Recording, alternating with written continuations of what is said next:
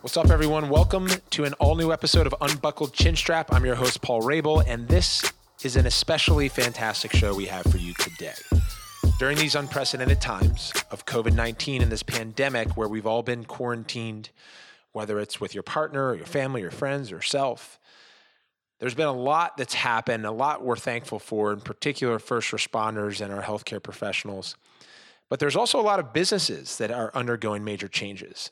In this week's episode, I host Jerry Ragonese, who's not only a star faceoff player in the PLL and has been on every level, but he's also a co founder of his company, Pro Athletics. And they underwent a number of changes in a matter of days, rescuing their business in the face of sales decline, switching their production line from sporting apparel to protective masks in a matter of days. So the impetus was to help the community. They built the Guardian mask. We've since partnered with them so you can get your own Guardian mask that Jerry produces, that we advertise and we sell. You can get a PLL mask like me or an Atlas Lacrosse Club like me, or you can get a Redwoods Lacrosse Club Guardian mask like Jerry. We also offer Beans Lacrosse Club mask. We'll, we'll talk about all of that how he got so good at faceoffs, what he thinks about faceoffs, why he can win. So if you're a faceoff player out there, this podcast is for you. He talks about Trevor Baptiste, who he thinks has the quickest hands in the league. Jerry's a humble guy. He's also a foodie. So we talk about the foods that he loves and why he's such a talented chef, how he learned to cook, which will surprise you. Anyway, Jerry does most of the talking, thankfully for me and for each of you listening. So let's go listen.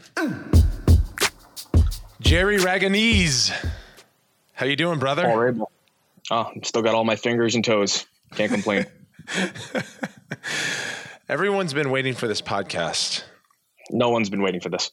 Every, literally everyone. You're you're you're a player favorite. You're a fan favorite, and that's that's been the case for you for your entire professional lacrosse career. I don't know what it was like for you at RIT. Nobody liked me there either.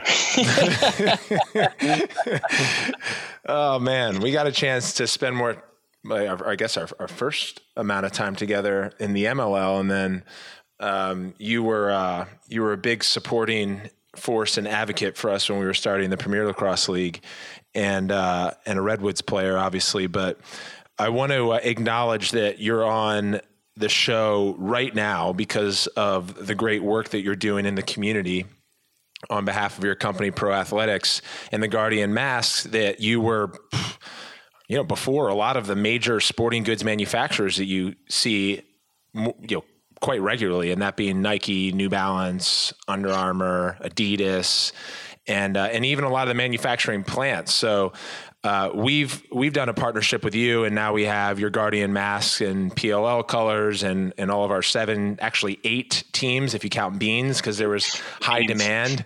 We've moved uh, thousands of masks in like 72 hours. So this is uh, this is a credit to you, young man. So I want to thank you first, but then uh, I also want, want you to just share kind of the impetus around it and from your home in, in New Jersey as I look across the screen at you. Um, I, I, just want to thank you guys first for the opportunity. Um, you know, I've been I've been trying to work with uh, the leagues I've been in for. I mean, this is my tenth year. This will be my tenth. This will be my tenth year, um, and I'm just super ecstatic to have the opportunity. Um, and a feather in the cap is the beans. Just after after we launched that, and people are just all I'm reading all the comments. Just where are the beans? Get me the beans. The beans. What's with that? And your brother's yeah. like, your your brother's like, hey, can we do a beans mask? I was like, I guess we have to. We I mean, it's public demand. Yeah. Um, but yeah, again, guys, I just want to thank you so much. It's uh, it's it's a feather in my cap. It's a it's an awesome opportunity, and and I mean the whole team's super stoked to have the uh, to have the opportunity to work with the PLL. Um, I, I appreciate you being humble. Um, that that's consistent with your character and, and why everyone loves you. But uh, please tell us about the, the the the first days of you going through the process of thinking about uh, flipping some of your resources you have at your manufacturing plant, which is in the U.S., so you can turn that. Which is part of the challenge. Is this we're in a global pandemic, so big big you know manufacturers that rely on overseas supply chain get shut down and you know their arms across something they can do. Um, so so what was what were you thinking about first before obviously any type of league deal? Um, so, like any uh, business owner, um, these past couple weeks, um, everybody's been like, "Hey, when is this other shoe going to drop? Is are we going to go into quarantine? What's that going to look like? What is a, what does essential business look like? Um, what does payroll look like?" Um, mm. And we were just kind of ramping up to our uh, our cash flow season, uh, which is lacrosse, baseball, football, which we all manufacture uh, in Agoura Hills, California, um, very proudly um, in the states. And you know, we just kind of saw all these leagues, customers saying, "Hey, I think our season's getting canceled. I think our season's getting canceled." And you know, we're not a Fortune 500 company. We're uh, a small business, and we're saying, "Okay, we got to make payroll. We have bills to pay on the first. And you know, um, me and my two business partners, Chris Sharami, uh, captain at RIT, graduated in 2010 underneath me, and my other business partner, Chris Cerna, graduated from Pepperdine in uh, in the 2000s. Um, you know, we didn't want to lead on to anybody um, what was going on uh, behind the scenes. Every day we come in, smile on our face, everything's good, no problem, guys, because we still had work to do. We are still filling high school lacrosse orders and all that good stuff. Um, but uh, you know, we we uh, the three partners didn't take any salary. We paid out all of our employees. We were super concerned. I, I didn't sleep for what felt like a month, yeah. um, or at least not well. And um, it finally came down to the day where we had to furlough everybody, and you know we're just sitting there all talking on the phone, saying like, "What are we gonna do? What are we gonna do?" The the SBA loans were not looking good. The PPP was not looking good, um, and we just said, um, you know, this might be it. You know, we'll see how things look at the end of the week. And it was really, re- I mean, it was, I mean, there's been a lot of close to death calls, I guess you call in business, um, yeah. where you're just like, uh, come Monday, this is over. Uh, but that was the first time where it was like, all right, like, you know, we were, we were calling the crematorium, you know, we were trying, we were just like, okay, like how are we going to sell off the machines, et cetera, et cetera. And, mm. um, we came across the defense act, um, something they enacted in World War II, where like Ford started making um, uh, missiles and arms for for the war. Yeah. Uh, we looked into that, which um, some local governments were talking about, saying, "Hey, the the PPE in the country is completely uh, it's it's out. We don't have enough because it's all made overseas in China, and anything that's coming from China is getting stuck in in customs for 12, 14 days because that's what they thought that the virus, uh, how long that lived on surfaces. So they had to let the virus die before they could actually touch any of that stuff. Um, so we said, all right, well, our sewing machines don't know if we're sewing a pair of shorts or a mask or sheets for a hospital bed. Let's try this, see what happens. And um, we made a couple hundred masks. Um, you know, we're fortunate that we're talented enough. We have the, the machines and the uh, technical know-how just to, you know, figure out how to make a mask. And honestly, a mask is much easier than sewing a 22 panel football jersey together. Um, and we put a couple masks out and we said, Hey, if you want them, they're here. Um, and we were kind of first to market, at least in the, the, the lacrosse world, um, first to market in, um, I guess, the U.S. manufactured masks because um, nobody wanted to touch anything from overseas. Um, even right. now, I look at, you know, if I'm on Instagram, every other ad is mask, mask, mask, mask, mask. And I look at the comments, it's where's it made? Thailand. Where's it made? China. Where's it made? Pakistan. And everyone's just like, no, no, no, no, no, no, no. Um, everybody's very hard on the uh, USA mask. And um, unfortunately, LA is a is a big um, garment, I guess, capital uh, yeah. of the uh, of the world, or at least the United States. And we have been fortunate that we have our supplies, we have the resources all here. We don't have to wait for anything. So we were able to get a ton of masks out. We work in double shifts overnight. Um, and we've just we've just been rising to the occasion. Um, you know, getting phone calls from people. Hey, my my mom has uh, asthma. Can you get her a mask next day or get it out the door? Hey, um, you know, this hospital is out of PPE. Can can I donate mask? Absolutely, we're going to double it. Get it out the door. So that's been kind of the last. I guess 30 days now, it's been a blur of just, you know, fielding those calls and everything's a hot potato. Everybody's like, Hey, you know, we're out of PPE in Brooklyn. Can you get us masks? Done. Get them out the door. Hey, um, you know, we're noticing a lot of uh, essential workers don't have masks. So we've been going to grocery stores, just handing them to the managers, saying, "Give these to your people." We've been seeing UPS drivers, "Hey, dude, here's a box. Bring this to the hub. Give this to your guys." And you know, we've we uh, specialize in, in decorating garments, so we've made them a little fun. We it's not just right. a, a, white mask. We're doing, you know, we got actually these just came in today. You know, camo, just you know, to make it a little less ominous, a little bit more fun, um, you know, a little bit more brand oriented. We've done FedEx, po- uh, post office, UPS, um, anybody that's moving packages. Essentially, we want those guys in mask, and they're all just like, yeah, we got one mask from HQ because that's all they could get their hands on. So thank you. Yeah. How, um, how are you balancing? Kind of, how are you balancing the philanthropic effort of just getting masks out to people who need it while also balancing the uh, your balance sheet, so to speak, and and making sure that there is you know the economics tied to the health of your business, which was you know kind of on the brink as you had mentioned prior. Yeah, um, it, has been it's been a tightrope. We're like, this is a product we never sold before. What's the price point? Well, how do we do this? Okay, well, we're using USA manufactured products. Um, we're using USA f- fabric. It's going to be more expensive than going to Amazon and saying, "Oh, here's a two dollar mask." And that was actually a big that was a big hurdle for me personally when we originally posted this. This kind of getting the blowback of like, oh, you're price gouging. You're you're yeah. you should shouldn't be charging a dime for this. You should be just donating this to nurses. And it's like, I understand, and uh, you are right. We should be donating these to nurses and, and being philanthropic, and we are. Um, but we also I have to be I have to take care of the the the 15 people that work at my shop who, right. who rely on us to put food on the table. So we found a price point where we can pay our bills. Um, we're certainly not making money. yeah. um, but our, our sewers are paid and they're paid well and they're paid overtime. and They're paid hazard pay. Um, you know, everybody's being taken care of the way they should be. And that's, you know, we haven't taken any paychecks at least as owners, um, since this has started because we're so worried about just making sure that we keep fabric on the shelves because everybody's buying it.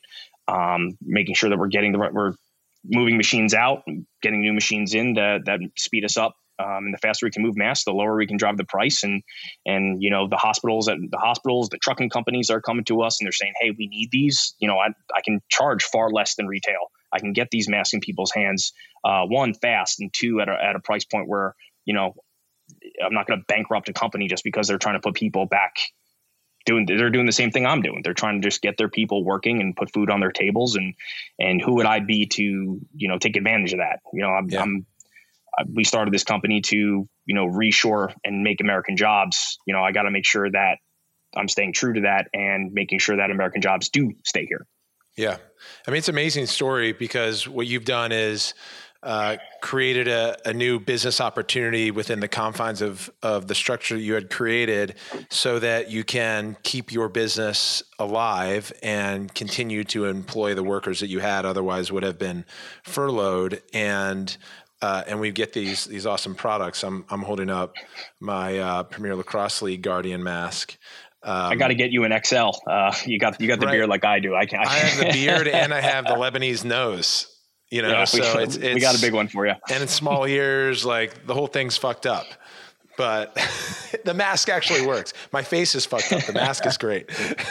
so, um, so, so Jerry, so why did you decide or how when when you had graduated this is you're now going to play your 10th season so graduated from mm-hmm. RIT what did you study at RIT uh, advertising photography ah I didn't know that I've never and, asked you that no, never asked. I mean, because I didn't pick up a camera for ten years after I graduated, I hated it. Um, yeah, it's, it's, it's actually funny. I was in I was in my fifth year. Uh, oh, sorry, my fourth year, um, my senior year, and uh, my we had a big the biggest class in RIT history was like 500 kids, like kids sitting on the stairs, like in the auditorium and all this stuff. And some guy comes in and he takes out the iPhone one, and he goes, "You see this?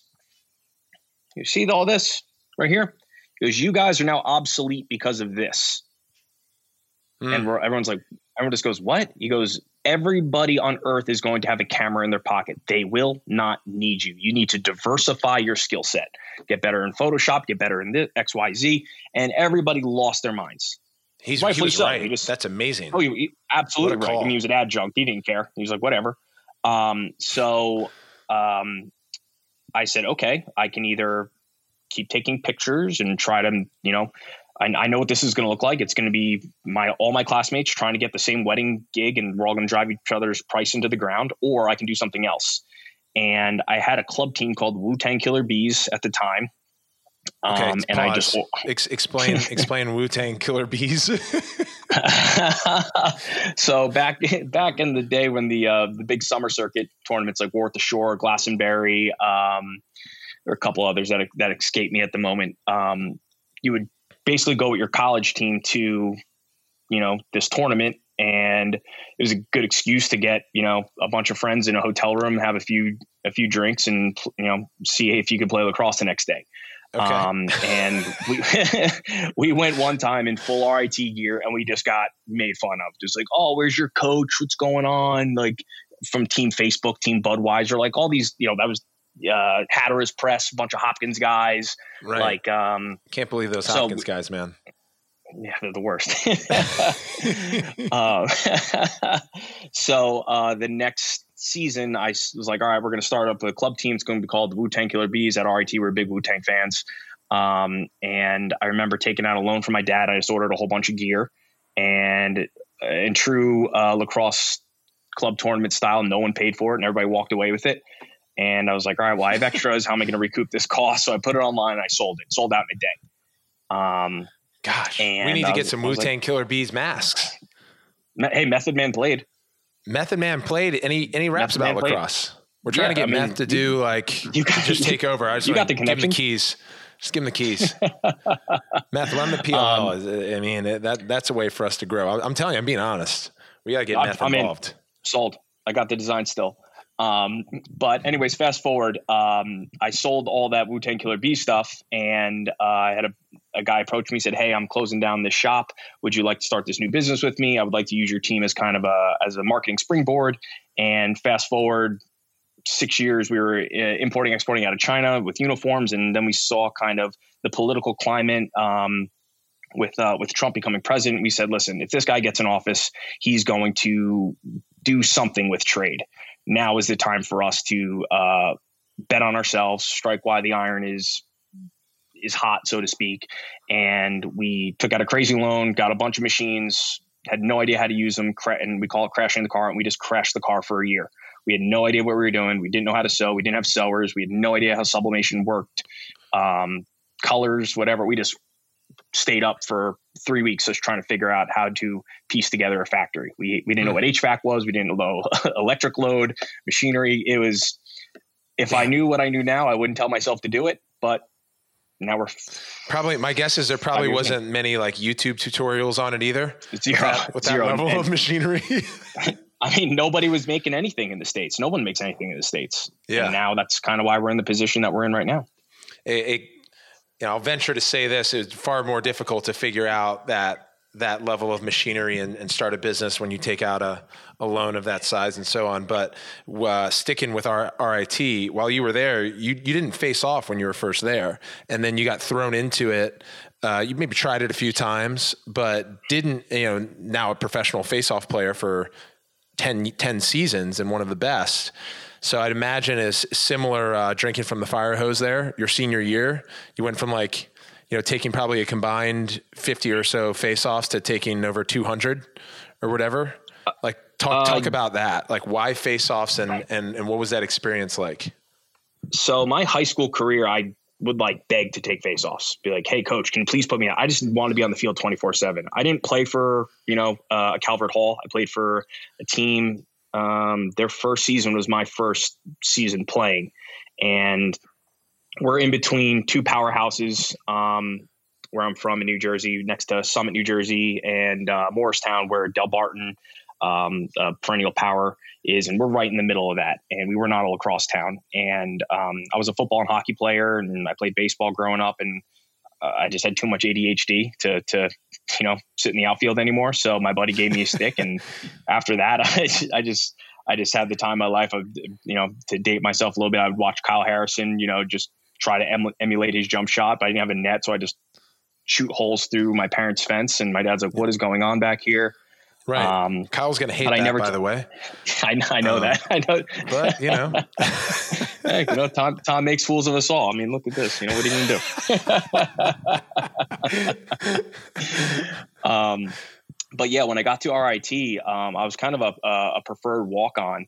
And um, I was a football background, and we had a lifting test that we had to uh, pass. It was like – your body weight bench 20 times, 10 pull ups, 20 dips, uh, your body weight squat 20 times like wasn't like insurmountable if you had been a football player in the in the 2000s Um, but this is back when lacrosse players had, did not know a, a thing about the gym. And I went into went to RIT, and um, I was one of the only guys to pass all the lifting tests.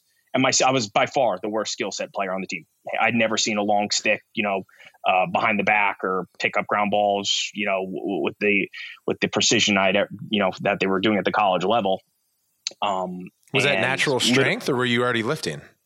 Uh, I, I, was already I was lifting at 16, um, and you oh, know I, I, played hockey growing up, so I just had a stronger base. Um, and you lift like an animal uh, now. I mean, wait, talk about some of your. Um, what's your favorite lift? Is it like some Olympic lift? lift? You like, uh, you like I like get, dead, I like deadlifts and squats. I mean, love dead. Pretty meat, meat, meat and potatoes guy. You like to get your ass um, to the um, floor on your squats, don't you? No, I can't. My knees are shot. so okay, so your knees your knees are shot, but so g- give me give me a couple recommendations, and everyone a couple recommendations on squats, because I think squatting is notoriously done incorrectly. I was doing oh, it wrong for a long time, and I had to adjust it with Jay, and I still have to, you know, use the mirror to to make sure that my alignment's appropriate. Uh, I think I think too many guys think ass to grass is like the only way. Um, but you know, I'm I'm a pretty firm believer of of just hitting your 90 um, and yeah. getting out because when are you ever I that 90 is hard enough. If, if you're getting yeah. your ass if you're getting your ass to the floor, that means your ankle mobility is nuts.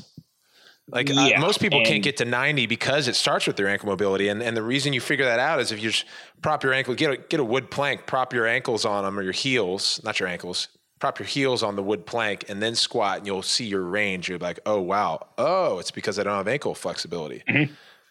Yeah. And, and I think there's uh, a big difference between Olympic lifting for strength and work and something I've learned recently in working out to play sports um, something I've had to take a kind of an ego hit between my numbers dropping, but being able to play longer and, and uh, longevity, excuse me, uh, is a is a big concern as around 33. Uh, as I'm sure you're you're very well well aware yourself, is you know you have to let those numbers kind of dwindle in order to stay healthy. Yeah. Oh, I don't even care about the numbers anymore. Yeah. I, I stopped caring about those when I started getting hurt on the mm-hmm. field, not in the weight room. I've, I'm fortunate to have never really experienced an injury outside of the playing field. All of my injuries live on the field. But to your point, the tie into that is uh, lacrosse and sport, most sport is very reactive and you can't anticipate your next move. And why we tend to stay healthy during our training is take an agility session with your strength conditioning coach. You're looking at the three cones that you're doing your agility move through. So your mind has already mapped out your movement, it's patternized, and you're safer versus coming down the field and, you know, scratch the ability, like the ground ball and getting hit three in three different directions as you bend over and try to scoop through and, and, run out of danger. But even as you're dodging, a defender might decide to jump at you last second, and all of a sudden your mind and your legs react quicker, and your body's in a vulnerable state. And uh, and that's like a big difference. So how do you restructure your workouts to be more uh, more like a game? I guess as you've done. Mm-hmm. Um, and I think I th- you had a good point with uh, with Romar. I think it was, and just like how it, the the game is so fluid. Like I, I, was a I was a running back and a linebacker in high school, and that is just find that guy, hit him in a straight line. Yeah. Like he's going to try and get around you, but he's never like coming from an arch for the most part. In in lacrosse, I mean, it's the game is so fluid that you're never going to get that like like unless you're like perk where you can just like run straight down the middle field and someone's going to try and hit you and he's just going to lay shoulder. It's like that's a very there's only so many guys who can play like that and right. because they're huge.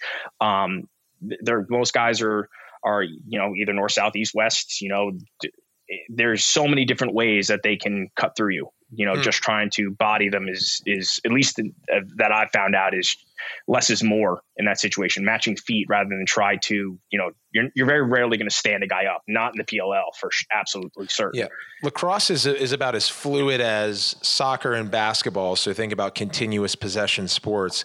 Except imagine if there was full contact in soccer and basketball. That's where we're at our most vulnerable. Mm-hmm. You know, those sports have contact, and and they'll be the first to say it um, but the level of contact that we play under um, while still having to have that uh, that fluid possession and that control over our body. Um, not to even mention the sticks wailing across our arms. But I, I think I think face-offs is probably the perfect hybrid of something that starts out linear and then gets very fluid once the ball's loose and you have wings collapsing on you and you're in a very vulnerable state. Um, but but but but talk about like how you think about the face off.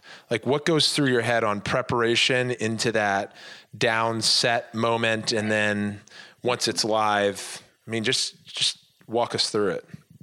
Um, I think there's a few different schools of thought on the face off. Um, and I think the reason why I've been fortunate enough to last as long as I have, other than uh, uh, being blessed with having coaches that have uh, been fond of me um, is that I'm very short minded. Um, I, I, with the athletes I coach, I see kids who just crumble. They're they're ninety percent guys, and then they lose four faceoffs in a row, and they literally they like they can't put their car into drive. They they fall apart that hard. Uh, yeah. After a game, and for me, I, I don't even know what the spread is until somebody tells me.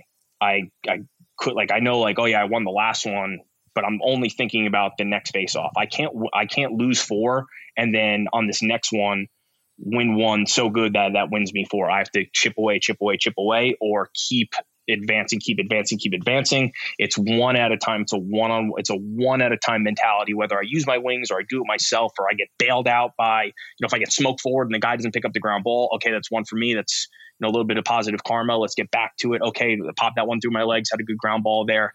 Um, I think I think my mentality is just like uh, I'm like a Labrador Retriever. It's like I don't know how many times you threw the ball. I'm just really excited to go out there and, and go for it again. How did how did you get that way? Were, have you always been that way? I mean, uh, I'll I'll tell you that I've uh, I've struggled with um, you know just reliving the past and, and during games and certainly after games. But it, it, I, I've had to put a lot of intention into playing present. Um, my career, even before professional, was uh, turbulent to say the least. Um, I've had a, I've had a steady diet of shit sandwiches. Um, even uh, even uh, to to go back to the RIT days, um, after fall ball, uh, my coach brought me and uh, how he did cuts because we were D three and you didn't. There was medical red shirt, and, or sorry, there was red shirt, but which wasn't a thing in D three, or you made the team uh, I was the I was R, so he brought us all the freshmen in alphabetically. And by the time that he brought in R's, I knew what the situation was. Would say, "Listen, you're either on the team, which was one side for the really good guys, or he'd say, "Listen, um, you had a great fall. Um, you can either redshirt or you can be with the team, but you're not going to play at all." And he literally, like, I know, I knew the spiel when I went in. Sat down. He goes, "Okay, Jerry." Uh, you had a great fall. Uh, you have two options. I go, oh, I'll, I'll stay with the team. Just shook my head and just like, I'm, I'm staying with the team. Yeah, no yeah. problem. I'm ready for, I'm ready for the beating. Um, and literally day one, he's like, I don't know where to put you. Go with the face off guys. And back then, everybody was standing traditional grip, and I was like, I can't do this. It hurts my wrist. Doesn't make any sense. Um, I'll go moto grip because I can bench press. So let me let me do that. Yeah. And that's where I started having success. Um, yeah, and no one was doing that until like the the, the now Face Off Academy crew, who uh, have really kind of professionalized the position, which which you're an owner and a part oh, of. Thank you. But you know, it, fuck, when I was playing, we had uh, Harry taking draws my freshman year, Greg Pizer taking draws thereafter. Two animals.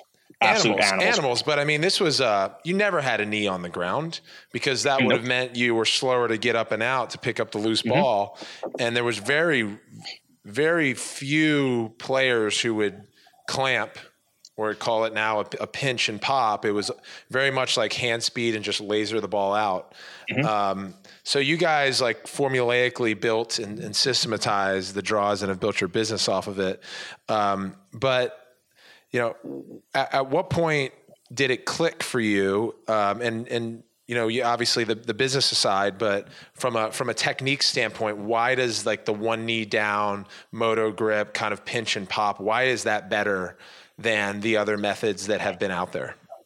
So, th- so think about it like a like a jump ball in basketball, right? The tip off. When you when you tip off, you jump up in the air, and two guys kind of slap at the ball, and the ball can you know, if you both hit it at the same time, they drop right into the ground. No one's really in control. There's just two forces trying to hit something. But let's say you're able to jump up in the air and just grab the ball and hold it. And then you could pass it wherever you wanted to. That's basically what the pinch and pop is versus everything else that you're just talking about. Yeah. So uh, Greg Pizer, who is just a, an incredibly strong rake and then swing his knee out and body you off the ball, he doesn't know where that ball is going, but he's going to be the first guy to get there because he's going to be, he always has been a better athlete than me. But if I can jump up and change the rule of I'm going to grab this ball and bring it back down, and then he can't touch me. He's, I have an invisible force field. So if I can control that ball for a second, see where Greg is, pop it away from Greg, and then I have two, three seconds to make a decision which way I'm going to go away from Greg. That is just, that is in a nutshell why the pinch and pop became so much more prevalent than the top or the or the rake because the ball was just kind of squirting all out over the place. We took a an opportunity that said there's nothing that says you can't just lock on this ball and put it somewhere to put the ball in an advantageous position.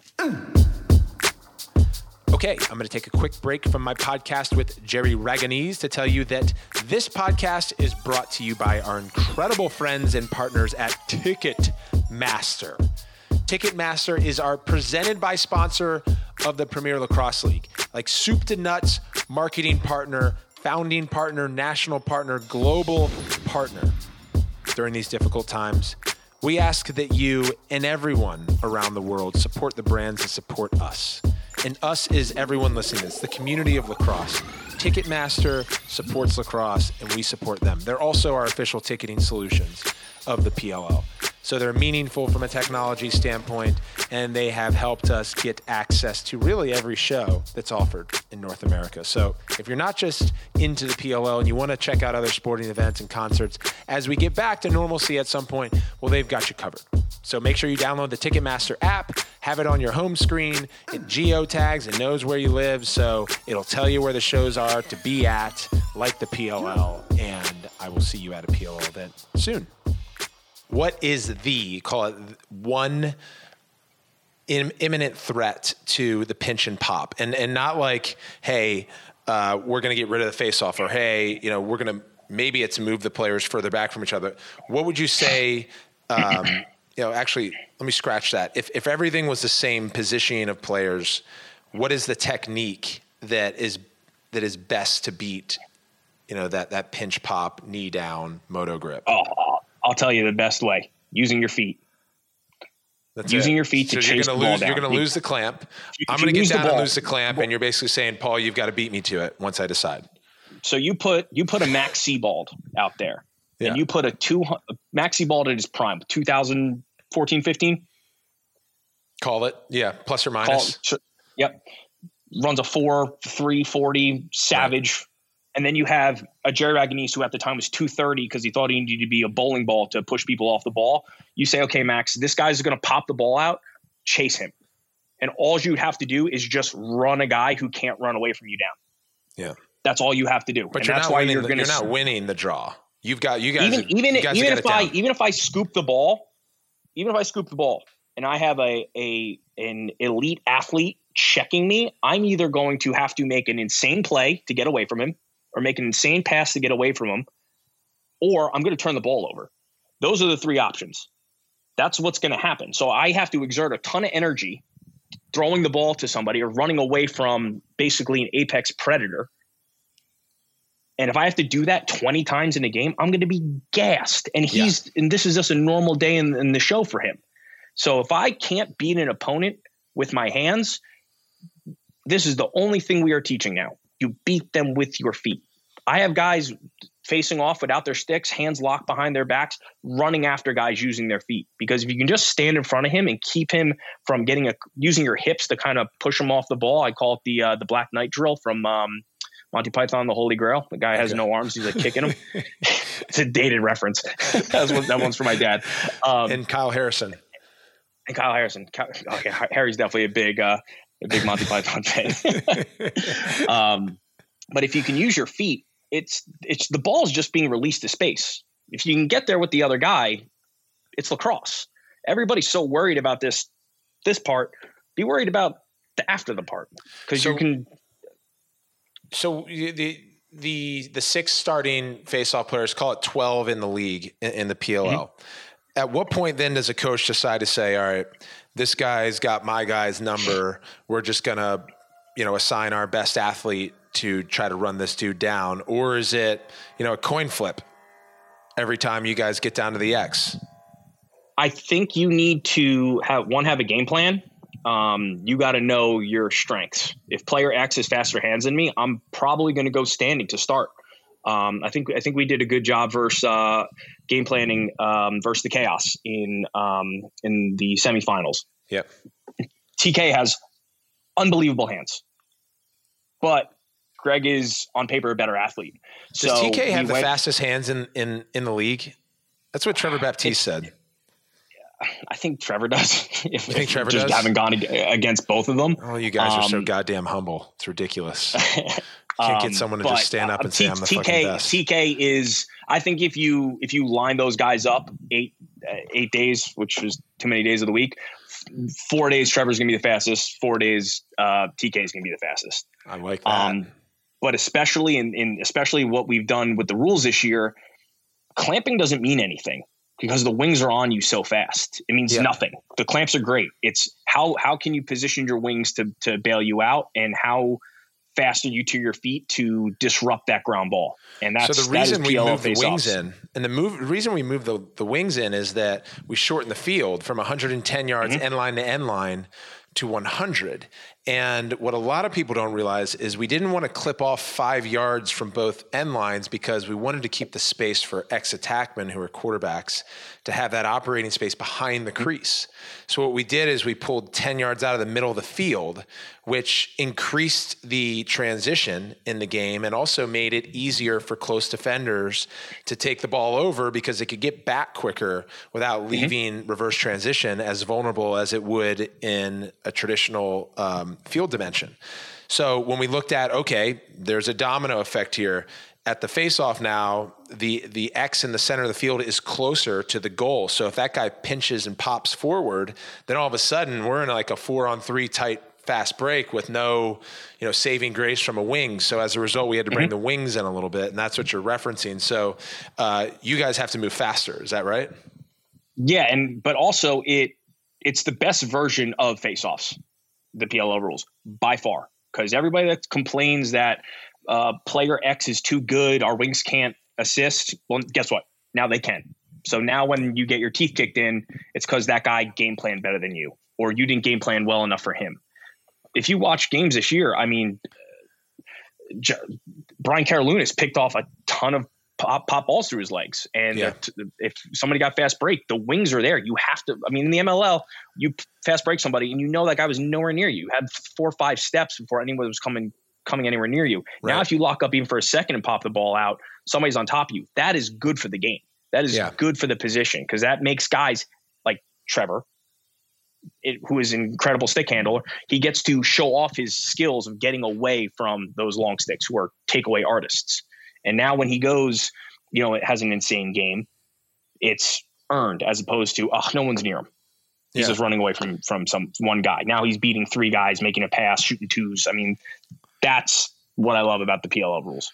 And and that in, in, college lacrosse was was similar to the MLL, and you know, college lacrosse was was before existed far before uh, professional lacrosse did. Um, and then we had our boy, a close friend of ours, and now um, newfound player to the PLL, Rob Pannell. Uh, he's close with Grant Ament, and when they were getting their teeth kicked in at the X by TD Ierlan, uh, he took to Twitter and said face-offs mm-hmm. should be eliminated, and you fired back. Tell us why. Um, you know, Rob is Rob's a polarizing character. I love Rob to death. Um, but you know, it's it's a cop out. It's like saying, "Oh my!" The, everybody cheers when a goalie has 22 of 23 saves. It, it's the greatest performance of, of the past 10 years. He's celebrated and, and he's everywhere on Instagram. But a guy goes 30 for 30 at the faceoff X. If you blow 30 whistles and a guy doesn't go early once, even that in itself is incredible. To yeah. beat a team that is that definitely knows that you're going to come in and kick their teeth in, who's game, game planning all week for you, if you can beat them in every scenario you have on, that is to be celebrated. and it doesn't happen all the time. It's not like every week there's guys going 30 for 30 or 20 for 30. It's it's just be happier watching a technician, an artist at work, and he'll be gone eventually. Sorry that your yeah. team lost. I get it. Yeah. Been on both sides. Yeah, but I, I like that the, the, the way that you guys were framing it. If a guy goes and scores eight goals a game, that um, you know he shouldn't be allowed to play. If a goalie makes twenty saves, we should eliminate the goalie position. Uh, you know, look, the, the position is going to catch flack because it determines possession, and I think it's different than a number of other sports that uh, you know give the ball to the team who has just scored on. Um, so it's you know I, I, I see the logic. But uh, what we did, even before we announced the coming of the PLOs, we we did a uh, a, a, pretty substantial poll that was uh, insider and consisting of, of of players in lacrosse, fans of lacrosse, and then just sports fans who have seen lacrosse before. And it was pretty overwhelming that while over the last decade, call it, since the face-off position has evolved and it's very skillful, that you hear like the you know both sides of the argument, in particular negativity, like the Yelp. Um, you know, platform in and of itself, it, it, often feels louder than it actually is in numbers. But what we found as a results of the survey is that um, even people who disliked the face-off didn't want to see it go away because it is such a unique aspect of the game, mm-hmm. the artisanship of it, and the element that was celebrated before the position had evolved. And talking 20 or so years ago, the the idea that you were never out of the game. You know, you could you could basically get football's version of an onside kick and continue a mm-hmm. comeback through the fourth quarter. So um, anyway, we we were uh, we were I was, I would be honest, I was surprised that the, the survey came back with something like 85, 90% of people were like, you got to keep the draw. Um, it wasn't even close to a 50 50 uh, ratio, which I was anticipating. But, well, you know. and also what you guys did was by moving the ball higher in the stick, and I don't want to get overly technical, but you, you've made every guy that goes out to a face off eh, you, he's got an opportunity to win that draw because with the ball in the middle of your stick, no one's going to beat the world class faceoff guys in the pros. Yeah. But if you move the ball higher and it's just a race to who can knock the ball up the line faster, you give a pole, you give a D middie an opportunity to slow him down. That's right. why, again, to keep harping on it, the PLL rules I think should be at least how the lineup is should be across the board what we do down at the NCAA level, eh, high school level, and youth. Who lobbies for that? I don't know, but I want his phone number. Yeah. so to find out who that person is out there. Yeah, I'm, I'm sure. Probably I mean, going to be you. you got connections. I'm, I'm, sure you can give me his number. All right. So we've talked about we've talked about lacrosse. We've talked about your manufacturing business. We'll talk about your other uh, passion, and that's and that's cooking and food. And I, I can't tell uh, for certain, but it looks like you have a bunch of knives hanging up behind you, or like obviously some are those knives in that direction. I see the kitchen behind you.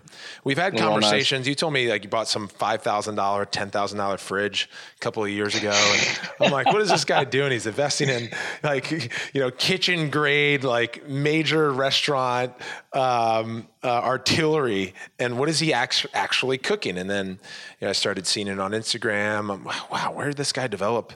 These capabilities, these skills? Where does it come from? Um, it came from college. Um, used to go to TGI Fridays, and I loved their Jack Daniel's chicken strips. They were like, I think like twelve ninety nine uh, that, list that price, and Twelve ninety nine back twelve ninety nine twelve years yeah, ago. I think that's high. I, I think I think yeah, cut I that price like in half on a Tuesday night. You're getting it for two. Well, Tuesday nights that's when you go, but you know I want them on Thursdays, and you know I, I didn't have the scratch. So what I did was this was pre-internet days or like pre like you know copycat internet days. I called Fridays and I said, "Hey guys, I'm not not looking to cause any trouble. I had an allergic reaction after I went to your restaurant. Um, can I talk to the chef by any chance?" Like there's a chef. There's like some 16 year old with a microwave back there. That's right. um, and uh, they're like, "Oh my gosh, okay." Like I, I go, I'm not talking lawsuits or anything like that. I, I, just need to find out a couple ingredients to go to my dietitian. And I said, "Hey, can you read me off the uh, the ingredients of the Jack Daniel's sauce. I think that's the problem. Cause I have chicken all the time. And the guy's just like, yeah, whatever. It's sugar, Jack Daniels, flour, whatever it was. Yeah, yeah. I'm like, oh, thank you so much. And I just started doing that with all my favorite restaurants. I just started calling and just like figuring it out, and I like amazing almost burnt the house down. Yeah, and then but you, every you're, Thursday, you're, you're, but your intro into getting the recipe was I am a customer and I just got sick, and I need to make sure that if I can come again, that I'm not getting yeah, sick yeah. continuously. Uh, yeah, we like, like, to call just kind of a bold faced lie. Jerry? Yes, yes. Um, I but I did go back and I, I did repay them with patronage. That's good. That's good. so so you started peeling off recipes from TGIFs and Ruby Tuesdays and Benihana. Yeah, yeah Benihana. good ones. We had a Bone good dinner at Benihana. Where was oh, that? In the Denver? best dinner. That was, was no, that was in that was in Long Island. Um, it was in Long Island. Yeah, it was. What a great time! I still have that Walked picture across hanging the street from the hotel. You know, Gosh, I actually, and now you're like a, a master ramen chef. I saw uh, when when we all decided to upload smoothie videos during quarantine because we're bored out of our minds. um, you uh, you stood up, Marcus and I, and you made a, the the smoothie of a lifetime, and that included uh, two ramen eggs. I mean, what the fuck were you thinking? That's not that's not um, actually real, is it? Uh, it's I did drink it. It was not not bad. Um, basically, but that was your first time drinking it. Sort of. Back when I was like two thirty and like you know thought I was trying out for the NFL. Um, I used to blend chickens because I couldn't get enough like protein, and I I can't drink synthetic protein. Um, so I would just put like a whole like two chicken breasts, chicken stock, a bunch of vegetables, and I would like if it was hot, it basically just like kind of like chunky chicken soup, and that's what I would drink as like a protein shake. And I was like, all right, well, these guys are doing this. I can kind of go back to that. I used to drink that. It's not that gross. The only time I've ever heard of that was when Stephen Peyser was my roommate our junior year. And in the fall after a scrimmage against Georgetown, he was hit late, broke his jaw. So he had his, his jaw clamped completely shut. And then he would buy Chipotle burrito bowls. He would blend them. And then he would put his straw in the blender and he would drink the Chipotle. Not that far off. it, it, it doesn't sound like it to be honest. I, I actually, I want to play this so everyone uh, can hear, and we'll we'll go through this. So.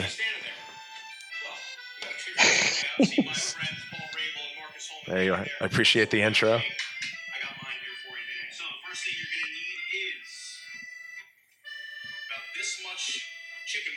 Chicken water? Water of a chicken. So different than broth? Yes. Or the same thing? Same thing.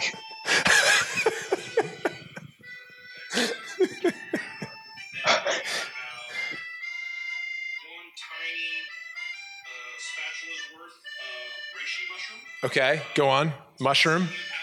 Mushroom, good for the brain. Lion's mane. Good I, for I the don't brain. think I've yep, ever had the, that. That's good for the brain too. That feels like a cop out. Why wouldn't you just do no. double down on mushroom then if it's both good for the brain? Well, the the reishi is better for immunity. The the lion's mane for your brain. Okay, and then you just dumped a uh, can of black beans. Yep, black beans. And here comes your shredded chicken breast. Chicken breast. Good choice of music. Did you do that in post? yes. That?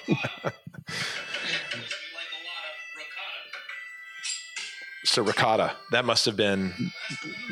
You know, we got to spice impromptu? it up a bit. Or was that a? Is that was that a Ruby Tuesdays recipe? that, that was a flex, as you guys said. and then here we are. So here are the ramen eggs. Hot sauce. That feels good. Last but not least, a single blue, as Marcus would say. And that was it. That was it. And and so actually, how did it taste? Tastes like chicken soup. Oh.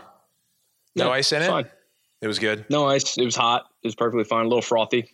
Not yeah. ideal, but I did drink the whole thing. I drank I drank a whole jar of it. Yeah. Yeah well, we had a bet going on um, between a number of us at, at the office, virtually, of course, because we're not in the office during this time. That uh, that was fake, and I was like, no, you know, my bet is that well, one, I, you, you you can see clearly that he made it, um, so it's real. But if you're asking if he drank it, uh, that's a lock. I mean, you yeah. oh, one yeah. from one meathead to another. All right. I'm not not gonna waste food, not in this age. oh man, some some uh, some beer bongs mixed with protein. Going back to college, I know you did that. I was like, hey, at at, at uh, the age of 21, no holds bars. Yeah, of course. I appreciate that uh, that caveat there. All right, man. This was uh, this was great. I appreciate you taking the time. Uh, what you're ah, doing what is treat. exemplary, and so thank you for uh, for for doing your part and then allowing us to be a part of it and sharing your story as well. It was awesome having you on. Ah, pleasure's all mine, Paul. Good to see you guys. Thanks for listening to another episode of Unbuckled Chinstrap. This whole series is, has been a ton of fun for me, and I'll say, albeit challenging, doing these podcasts remote. I prefer doing them in person, as I'm sure my guests do. Uh, just being able to connect with other humans through FaceTime, Google Hangout, Zencastr, Zoom, whatever we use, and talk about life, talk about this game that we love is very impactful. So, again, kudos to Jerry and everything he's doing. Head to shop.premierlacrosseleague.com to pick up your very own PLL Guardian mask today. Make sure you follow Jerry on Instagram and Twitter. It's consistent at Flowgo37. That's F L O W, like flow. Um, and then go 37. I was going to make a hair joke, but I love you, Jerry. Um, and, uh, and we'll just leave it at that. So hope everyone stays safe, healthy. We love you very much. Make sure you subscribe, rate this podcast five stars, and leave a review. We'll talk to you very soon.